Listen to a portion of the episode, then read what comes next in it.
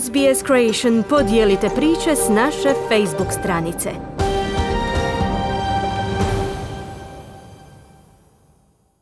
Vi ste uz program Radija SBS na hrvatskom jeziku. Ja sam Ana Solomon. Slijede vijesti iz Hrvatske. Ivica Puljak iz stranke Centar sastavlja većinu za Splitsko gradsko vijeće, pregovara s Mostom i SDP-om. HDZ za gubitak prvog kruga splitskih izbora optužio je Ljeto i Fjaku. Raste broj novozaraženih koronavirusom u Hrvatskoj, no glavni državni epidemiolog Krunoslav Capak umiruje građane. Kaže da je riječ o soju virusa koji ne puni bolnice. Iza Zagreba se javlja Siniša Bogdanić.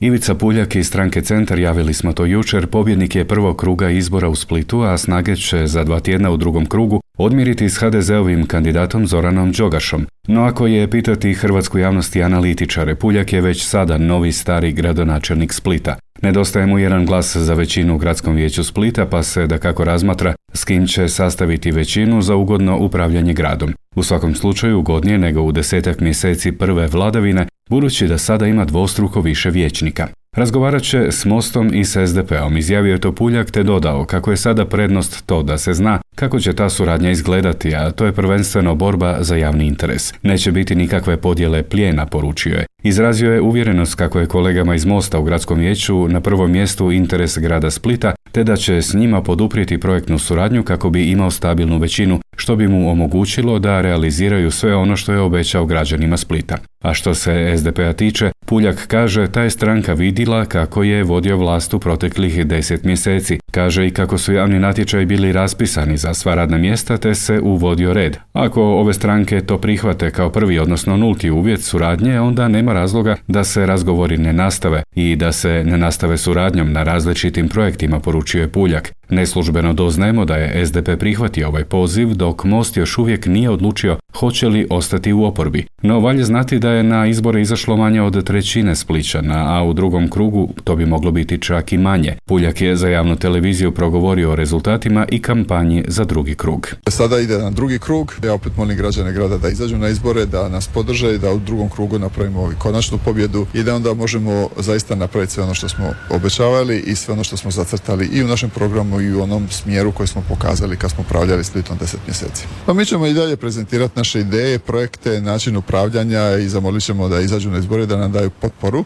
kao što su to napravili u prvom krugu. Da kako niska izlaznost baca sjenu na ovu pobjedu pa je već jučer protukandidata Đogaš u pitanje dovodio legitimnost mandata osvojenih na tako malo izlaznosti. No valje znati da su Puljak i Centar u nedjelju dobili više glasova nego prošle godine. Puljak je u trci za gradonačelnika 2021. dobio 17.500 glasova, a jučer je dobio 22.561 glas. Njegova stranka je prošle godine dobila 12.862 glasa i osvojila 7 mandata, a ove godine dobila je 19.376 glasova i osvojila je 15 mandata. S druge strane, HDZ-ov kandidat Đogaš osvojio je 11.887 glasova, a lanjski HDZ-ov kandidat Vice Mihanović osvojio je u prvom krugu 15.159 glasova. No Đogaš je odabrao ipak gledati na udjele u glasanjima, a ne na apsolutne brojke. Brojevi HDZ-a su malo veći nego što su bili prošli put. Sad smo na nekih za gradonačelnika 26%, a bilo je oko 23%.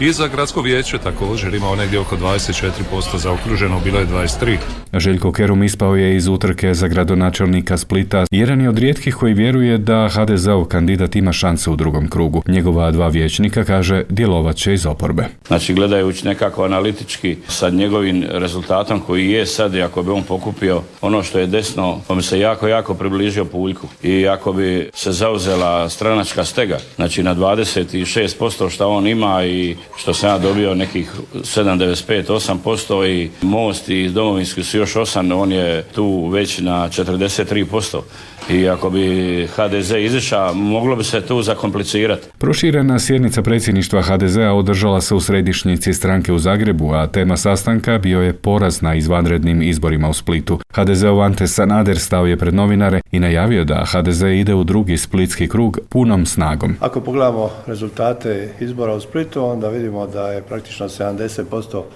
građana Splita pokazalo da ih ovi izbori nisu interesirali da nisu svojim izlaskom na izbore potvrdili su da je ovo praktično bio samo hir e, gradonačelnika Puljka i da oni nisu bili zainteresirani za ove izbore. Činjenica je da mi krećemo sa 0-0, da su to novi izbori ovih 15 dana, ćemo sigurno pokazati svoju snagu i e, ona naša područja gdje su možda bili slabi izlasti, a naša su područja većinske HDZ-ovska, svakako ćemo se potruditi, motivirati naše ljude da izađu na izbore i idemo na e, pobjedu u drugom krugu. Sanader je ponudio i dodatno objašnjenje za rezultate izbora i nisku izlaznost HDZ-ovih birača. Ljudi su očito malo pocijenili ove izbore, jer su mislili da će to biti sve jednostavnije. Ljeto je vrućina, znate kako je to u Splitu, malo fjaka ova je očito rezultirala da ljudi, bar kad govorimo o našim, našim biračima. Dobro, ali je očito ljeto učinilo svoje, ali vidite u drugom krugu. Neće niko nikoga natjeravati, nema razloga za natjeravanje, nismo mi nekakva natjerivačka stranka, ali ćemo sigurno naši ljudi analiza rezultata i razgovori o kampanju koju ćemo u drugom krugu će rezultirati da će naši birači sigurno izaći u drugom krugu jače nego sad. Nekadašnji živi zid, populistička stranka koja se praktički raspala u javnim svađama oko osvojenog mandata za Europski parlament, sada se zove Ključ Hrvatske. Europarlamentarac i predsjednik stranke Ivan Sinčić i profesor ustavnog prava Mato Palić najavili su na Ustavnom sudu u Zagrebu inicijativu za promjenu izbornog zakonodavstva. Sadašnji zakoni su diskriminirajući, a razlika potrebna za osvajanje saborskog mandata iznosi i po nekoliko tisuća glasova, ovisno o izbornoj jedinici. Jasno da se radi u našem izbornom sustavu o izbornom inženjeringu koji ide na korist HDZ-u, odnosno onima koji znamo i kako su pisali taj zakon i koji ga ne žele mijenjati, ali sve je došlo vrijeme da se taj zakon promijeni. Mi smo po prvi puta u Hrvatskoj 2020. godine se našli u situaciji da je izborni pobjednik parlamentarni gubitnik, a da oni koji su na izborima dobili manje glasova su dobili više mandata. I u Hrvatskoj se pozorno prate posljedice ukidanja presedanske presude Roe protiv Wade na američkom vrhovnom sudu. Poslušajte kako je to u programu N1 televizije komentirala nekadašnja ministrica graditeljstva, a danas saborska zastupnica iz stranke Glas Anka Mrak-Taritaš. Znate, taj val Amerike u nekim drugim stvarima uvijek dođe do Europe i uvijek oplahne Europu ovako i onako. Ali u Europi mi već imamo neke procese. Ja vas moram posjetiti na Poljsku. Dakle, ja se ne od klime koje je kod vas u studiju, nego se naježim kad postanem svjesna toga da Poljaci imaju evidenciju trudnica.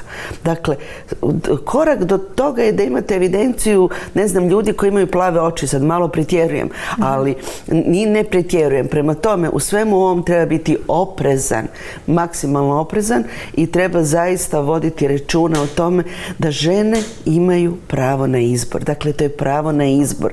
To nije nešto, dakle, to su onako temeljna ljudska prava. I za kraj kažemo da je zbog sve većeg broja novozaraženih koronavirusom premijer Andrej Plenković održao sastanak s nacionalnim stožerom civilne zaštite. Hrvatska prema riječima glavnog državnog epidemiologa Krunoslava Capaka ima blagi porast broja slučajeva što nije zabrinjavajuće jer se radi o blažem obliku korone, omikronu koji trenutno ne puni bolnice. No ipak unatrag tjedan dana broj novozaraženih porastao je za 81%. U Hrvatskoj je sada 3452 zaraženih, među njima je 228 pacijenata na bolničkom liječenju, a od toga je na respiratoru njih sedmero. U danu iza nas preminule su dvije osobe. Toliko za danas iz Zagreba za SBS Siniša Bogdanić. Želite čuti još ovakvih tema? Slušajte nas na Apple Podcast, Google Podcast, Spotify ili gdje god vi nalazite podcaste.